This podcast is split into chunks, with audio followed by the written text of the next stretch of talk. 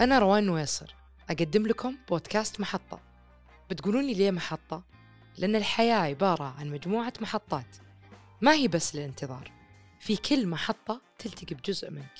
وفي كل محطة توقف وتستعد لمرحلة ورحلة جديدة. أما أنا أحمل شنطة مليانة تساؤلات. أخذها معي كل مكان أروح له. أحاول ألقى لها جواب. واليوم أفكر معاكم بصوت مسموع. في الحلقة الأولى مرآة المساءلة جاء تفاعل كثير على القصة اللي طرحتها وعلى البطل اللي اخترت إنه يكون بطل الحلقة الأولى. أما اليوم اخترت إن الحلقة الثانية تكون عن بطلة ومو أي بطلة طفلة عمرها 11 سنة اسمها جوان تنحدر من طبقة كادحة عايشة في جنوب شرق لندن. تدرون من هم الطبقة الكادحة؟ هم الأقل مكانة في طبقات المجتمع اللي يعيشون عند خط الفقر. أو أقل. اللي ما يملكون شيء من الرفاهية وكل شيء يحصلون عليه يدوب يغطي أكلهم وشربهم. لكن جوان كانت طفلة سعيدة لأنها تعيش في بيت يغمر الحب رغم قلة مواردة.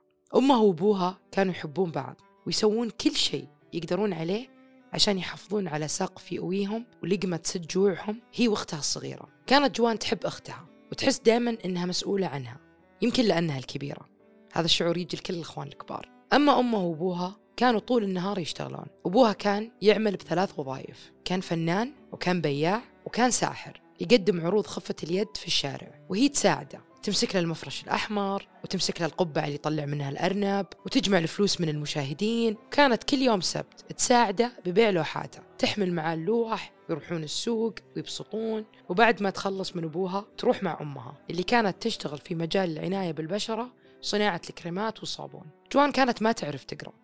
كان عندها عسر قراءة لكنها كانت تعرف كل شيء موجود في هذه الجرات من روايحها كانت حاسة الشم عندها جدا قوية فتعلمت أنها تساعد أمها بصناعة الصابون وتطوير مستحضرات العناية بالبشرة. من خلال بس حاسة الشم كانت تروح مع أمها للسوق يجلسون يشمون روايح الورود والزهور والأشياء اللي تستخدم. كانت تقول لها هذا يطلع حلو مع هذا. هذا لازم نقلله عشان المرة الثانية ما يصير قوي زي المرة اللي فاتت. وكانت أمها تسمع الرايحة بعد ما يصنعونه يروحون عند بيوت الزباين. بيوت الزباين أبعد شوي من المنطقة اللي هم عايشين فيها. حارة للأغنياء. البيوت فيها أكبر الشوارع فيها أحلى. كانت تحب إنها تروح هناك لأنهم يضيفونها بسكويت ويعطونها حلويات. ولما أمها تطول كانت تدخل وتلعب مع أولادهم. كانت جوان أصغر من إنها تستوعب إيش يعني فقر وكيف جالس ينهش أبوها. وكيف كان يحس بالخيبة والحزن لما يمر يوم ما يقدر يوفر فيه مبلغ يشتري أكل.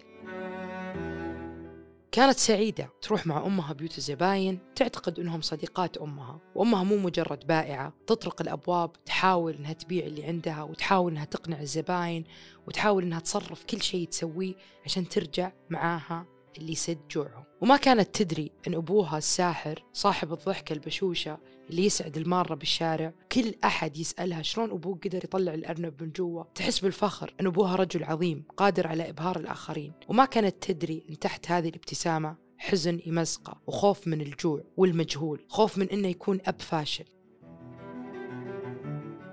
مرت الأيام بين ساعات ودقائق حلوة ومرة وزادت الحاجة وقلت الموارد والدخل وبدأ الأب ينضغط أكثر وأكثر كل يوم لين جاء اليوم اللي حس إنه في عاجز تماما من إنه يحمي هذه العائلة وإنه هو مجرد عبء عليهم وقرر الرحيل. كذا فجأة في يوم وليلة بنت عمرها 11 سنة ما قد جربت ولا هي تفهم معنى أن أعز وأغلى الناس يهجرها بدون حتى كلمة مع السلامة. وهي نايمة سمعت صوت أمها وهي تصيح. راحت لها. اعتقدت أنها تبكي عشان الخبز خلص أو عشان الشتاء دخل وللحين ما جابوا بطانيات ولا عندهم حطب يكفي. اعتقدت أن أمها تبكي بكاء الحاجة مثل أغلب الأيام ولا كانت تدري أن الموضوع أكبر من خبز وبطانية وأن بعد هالليلة تتغير حياتها للأبد. أبوها عمود البيت الأمان الحضن هجرها ورحل. شعور التخلي اللي حست فيه مثل الغصة كان في صدرها. يفوق ألم الفقر والحاجة مئة مرة. وأمها الشابة اللي حبت أبوها واختارته رغم أنف الظروف وتعاهدوا ووعدوا بعض أنهم يعيشون بالحلوة والمرة. تركها ورحل تركها ومعها عبء مسؤولية بنتين. وش تسوي الحين؟ كيف بتلحق؟ على أنها تتحمل مسؤولية؟ ولا أنها تأمن أجرة بيت؟ ولا أنها توفر ملبس؟ ولا مأكل؟ وش بتسوي؟ كيف بتربيهم؟ مع كثرة الضغوط انفجرت. وجاها انهيار عصبي. تم إدخالها على أثرة مصحة نفسية. ما أعرف وش شعور جوان لحظتها لكن أكيد كان شعور يفوق الوصف. طفلة تفقد أمها وأبوها وتلقى نفسها لوحدها. هي واختها اللي ما كملت عشر سنوات في عالم مثل الغابة الكل ينهش بالثاني علشان بس يعيش. كان قدام هذه الطفلة خيار واحد من خيارين إنها تدخل ملجأ أو إنها تصير متسولة. لكنها اختارت حل ما أعرف كيف يخطر على بال طفلة. وقدرت إنها تقنع الأخصائية فيه. وش كان؟ أقنعت الأخصائية الاجتماعية إنها بتكمل تسوي شغل أمها وإنها بتعيل أختها لين ما أمها تطيب وترجع. لما تصير لك أشياء سيئة فجأة أنت غير مسؤول عن حصولها صحيح؟ ولكنك المسؤول الأول عن قرارك في مواجهتها أو تركها أنها تتغلب عليك. وقرارك هذا هو اللي راح يخليك تقلب الأمور. صارت تصنع الكريمات وتبيعها على زباين أمها. فكرة أنها تخسر بيتهم وأمها وأبوها وأختها كان كثير عليها. حست انها الحين المسؤول الأول في إنها تحافظ على ما تبقى من هذا البيت وتعيل أختها لين ما أمها ترجع بالسلامة. فعلا جوان أكملت اللي كانت أمها تسويه وصنعت الصوابين والكريمات وغيرت تركيبتهم وبدأت تخترع روايح جديدة لين ذاع صيتها بين نساء الحي كله وانتشر بالحي الثاني بعد. وكثروا الزباين وبدت تربح بشكل كبير أكثر مما كانت أمها تربحه. واحدة من النساء الأثرياء اللي الأم كانت تبيع عليها مستحضراتها كانت أحيانا تفضفض لها عن مشكلة جوان في المدرسة إن عندها عسر قراءة وإنها خايفة إنها ما تفلح وتكمل. وطبعا أكيد خايفة إن مصيرها يصير مثل مصير أمها بائعة متجولة. وهي كانت تطمح إن جوان تكون أفضل تدرس وتروح الجامعة وتتوظف. كان هذا الحلم اللي الأم رسمته لجوان. لكن عسر القراءة كان عائق بينها وبين تحقيق هذا الحلم. نفس هذه المرأة قابلت جوان بعد فترة. يوم جتها جوان وعرضت عليها المستحضرات والتركيبات الجديدة اللي اخترعتها تفاجأت شلون قدرت إنها تسوي كل هذا بالحالة وهي عندها عسر قراءة. سألتها قالت لها أنت في أحد يساعدك؟ أنت تشترينها من أحد وتبيعينها علينا؟ أنت يا بنتي ما تعرفين تقرين كيف قدرتي أنك تخترعين كل هذه الروائح وتحفظين التركيبات حقتها؟ ردت جوان كل شفافية وفي كل عفوية. عقلي أنا يشتغل بطريقة مختلفة عنكم. كل شيء عقلي يشوفه من تراكيب وألوان يترجم الروائح وعطور مو مثلكم. وقتها بس أدركت إنها موهوبة ومختلفة. شافت أمها بعد فترة وكان لبنتها دور كبير في إنها تتشافى بسرعة. كيف حافظت على شغلها وكيف زادت من دخلهم وكيف ربت أختها. طلعت البنت عن مئة رجال. مرت السنوات وتحولت جوان من الطفلة البريئة إلى الشابة الحالمة اللي مليانة شغف وطموح. اشتغلت بوظائف كثيرة وتنقلت من بين مجال مستحضرات البشرة إلى التجميل ثم العطور ومرت أعوام وأعوام حاملة بين طياتها مجموعة انهزامات والكثير من الفشل. إلين ما تغلبت على كل الصعاب وقدرت تفتح أول محل خاص فيها في بداية التسعينات وسمته على اسمها جو ملون بطلة قصتنا شخصية رائدة بعالم العطور وتعد أحد أشهر صانعين العطور في العالم. طبعا وقتها ما كانت بس ناجحة على الصعيد المهني لا لا لا كمان على الصعيد الشخصي. كانت زوجة محبة أم لطفل رائع سيدة أعمال ناجحة وبنت بارة. بعد كل صعب مرت فيه جو ميلان تعيش الحلم. جو الحين صار عمرها بالثلاثينات تقريبا. كانت لابسة متكشخة ورايحة تحضر حفلة. وهي في الطريق جتها مكالمة من دكتورها. قال لها خبر نزل عليها كالصاعقة وقتها أن تم تشخيصها بالسرطان ولأنها الحياة مليانة اختبارات ومصاعب ومواقف نشعر بالكثير من الأحيان. تحطنا تحت ضغط وحمل كبير أقوى مننا. بعد ما تربعت جو على عرش أحلامها بعد ما وصلت إلى القمة بعد ما ظنت أن هذه السعادة أبدية وأن هذا النجاح أبدي. عرفت أن اللي فيها مو بس cancer عادي. cancer يشخص على أنه خطير وباقي لها بس تسع شهور في هذه الحياة. في لحظتها كل شيء مر عليها. تخيلت ولدها وهو جالس يكبر من دونها. تخيلتها يوم تخرجه. تخيلتها يوم زواجه. تخيلتها لما يجيب أول baby. كيف ما راح تعيش معاه ولا لحظة. وكيف راح يتمناها في كل لحظة وتخيلت زوجها اللي ما راح تشيب معاه وتخيلت نفسها وهي مغمضة عيونها للأبد وجسمها كله مغطي تراب. انهارت ما قدرت تتحمل الخبر وجلست أيام بسريرها مو قادرة تتحرك. كان ولدها جالس بالسرير وهي جنبه مثل الجثة الهامدة. تناظر السقف ولا تتكلم ولا كلمة. على ذا الحال من يوم ما عرفت الخبر دخل عليها زوجها مثل كل يوم يحاول يطبطب يحاول يهديها لكنها ما هي قادرة حتى أنها تقوم من السرير. قال لها قومي ما ينفع كذا ولدك يحتاجك أنا أحتاجك اجلسي معانا. قالت له وش أسوي؟ علمني. أنت مستوعب يعني إيش تسع شهور؟ كيف أقدر أعيش هذه التسع شهور وأنا أدري أنها آخر أيامي؟ كيف أقدر أنبسط؟ كيف أقدر أستعد أني أودعكم؟ تقول جو أنه أعطاني نصيحة بوقتها أنا كنت بأمس الحاجة إنه ينقال لي هذا الكلام. ويرجع روح القتال اللي بداخلي. حبيبي بس هو اللي عرف كيف يشعل هذه الروح من جديد. قال لها لازم تحاربين السرطان. بنفس الطريقة اللي بنيتي فيها عملك. انت كيف لما تواجهين مشكلة في شغلك؟ وشلون تتصرفين؟ وش تسوين؟ وقتها كانت لما تجيني مشكلة في الشغل أبحث دايم عن أفضل محامي وأفضل محلل تسويق وأفضل مسؤول مبيعات وأسوي خطة عمل ودراسة جدوى وكنت دائما أنجح. مو بس أنجح كنت دائما أتربع على عرش القمة. وهذا فعلا اللي طبقته على مرضها. دورت أحسن دكتور مختص بنوع السرطان اللي تعاني منه وبعدها بثلاث أيام لقت نفسها بالطيارة متجهة لأمريكا وصارت تحت رعاية أخصائي الأورام لمدة سنة تخضع فيها العلاج كيميائي كل خمسة أيام وتتبع نظام صحي ورياضي صارم جدا وتسمع كلامه بحذافيره. بعد سنة جاها اللي كانت تتمناه. دخل عليها دكتور هالغرفة قال لها اشتكتي لولدك قالت له أكثر من أي شيء في الدنيا. قال لها جهزي شنطك وارجعي على بلدك. أنت قدرتي تتغلبين عليه. تغلبت جو على المرض وتفنتها قبل ما يدفنها.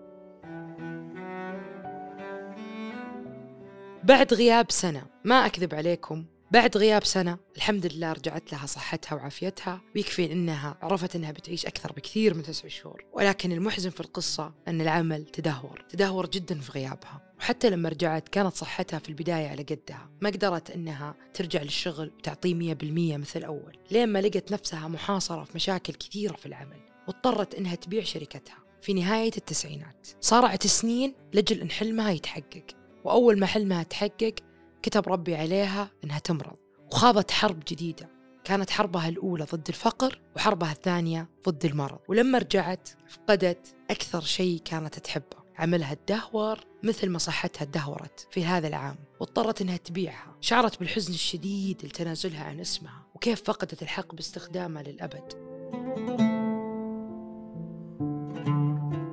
جتها فلوس كويسة مرة من هذه البيعة. اعتقدت في البداية أن الموضوع كان متعلق بالفلوس بس وعندها الفلوس اللي تكفيها تقدر تعيش هي وأسرتها مكتفين وبسلام. مرت خمس سنوات ابتعدت فيها تماما عن أكثر شيء كانت تحبه عملها. فقدت الشغف وفقدانها للشغف كان كافي أنه يمنعها من الاستمتاع بكل شيء ثاني تملكه. بعد خمس سنين قالت أنا لازم أرجع للمجال هذا. أنا اسمي جو معروفة في هذا المجال. أي شركة بتتمنى أني أكون عندهم مستشارة محللة سوت سيرة ذاتية وبدأت تقدم على أكبر شركات صناعة العطور. تخيلوا أنه ما حد كلمها. أنا اعتقدت أنه بتنهال عليها العروض لكن خمس سنين بعد اختفائها ما عاد صار أحد يرغب فيها. هي مو بس فقدت اسمها وشركتها هي حست إنها نكرة إنها ولا شيء. انقهرت مرة. كيف أنا ما حد يكلمني ولا حد يبغاني؟ بس قالت لنفسها مهما كان الأمر سيء ما في وضع أكبر منك. وقدامك دايم ثلاث خيارات. يا أنك تغير الوضع أو أنك تتقبل الوضع أو أنك تغير الطريقة اللي تنظر فيها لهذا الوضع. وأنت وحدك اللي تملك قوة الاختيار.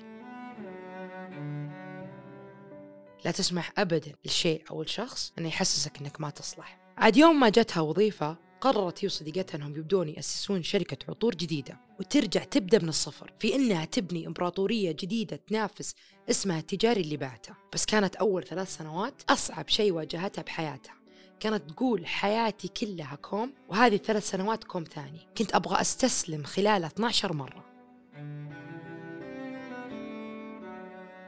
قمت بيوم من الأيام خلاص قافلة معي ثلاث سنين ما قدرت تحقق ولا شيء.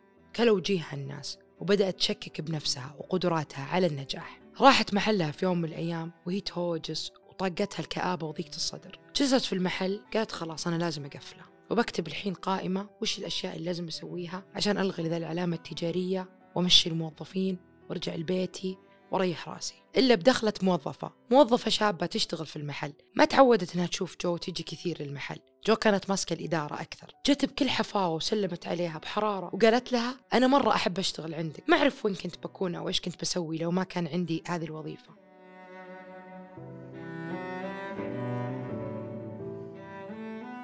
تقول كلامها كأنه كان رسالة إلهية. إني مو المفروض أوقف الحين. وفعلا شقت الورقة هذاك اليوم وأقسمت إنها ما راح ترجع تلتفت للورا ولا راح تسمع الكلام الناس ولا في أحد بيوقفها بعد اليوم. وفعلا بنت إمبراطوريتها الثانية تحت اسم جو لوفز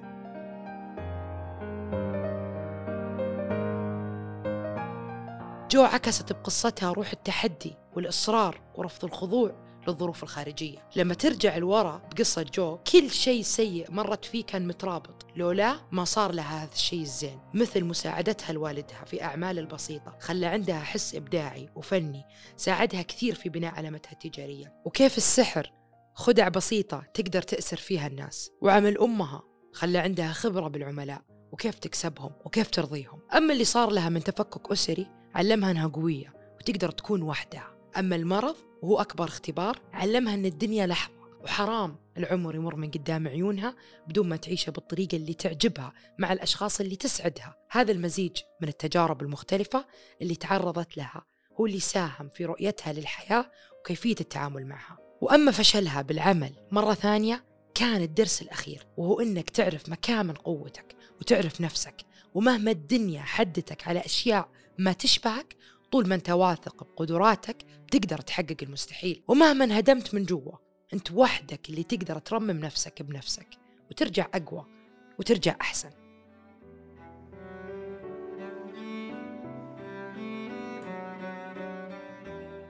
جو مالون ألفت كتاب يحكي قصتها سمته My Story. أنا شخصيا استفدت منه عدة أشياء. الشيء الأول أنك أنت اللي تصنع نفسك مو ظروفك اللي تصنعك. الشيء الثاني إنك عادي تبدأ بأي عمر وعادي تفشل بأي عمر وعادي تنجح في اي عمر. وإن العمر مجرد وهم والنجاح غير مربوط بولا شيء إلا بشيء واحد عدم الاستسلام. أنا عارفة إنه مو سهل يمكن هي تعتبر فعلا بطلة إنها قدرت إنها تتحكم بظروفها وإن في كل مرة كان لازم تستسلم فيها قالت لا ووقفت من جديد.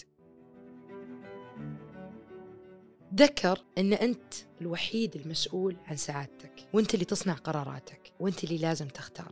لأن الأحداث اللي تصير لك والمواقف اللي تتعرض لها والظروف اللي تمر فيها أنت تكون أمام قرار وأمام اختيار. وبناء على اختياراتك وقراراتك راح تصنع حياتك. قصة جو مليانة عبر ويمكن ما تتحمل فلسفتي الشخصية. لكن أنت وحدك اللي تصنع قراراتك وأنت وحدك اللي تختار. كل يوم نعيشه لازم نصنع فيه قرارات ولازم نختار. من أبسط الأشياء إلى أكبرها. واختياراتنا وقراراتنا هي اللي راح تأثر بشكل كبير على حياتنا. مثل جو لما اختارت زوجها.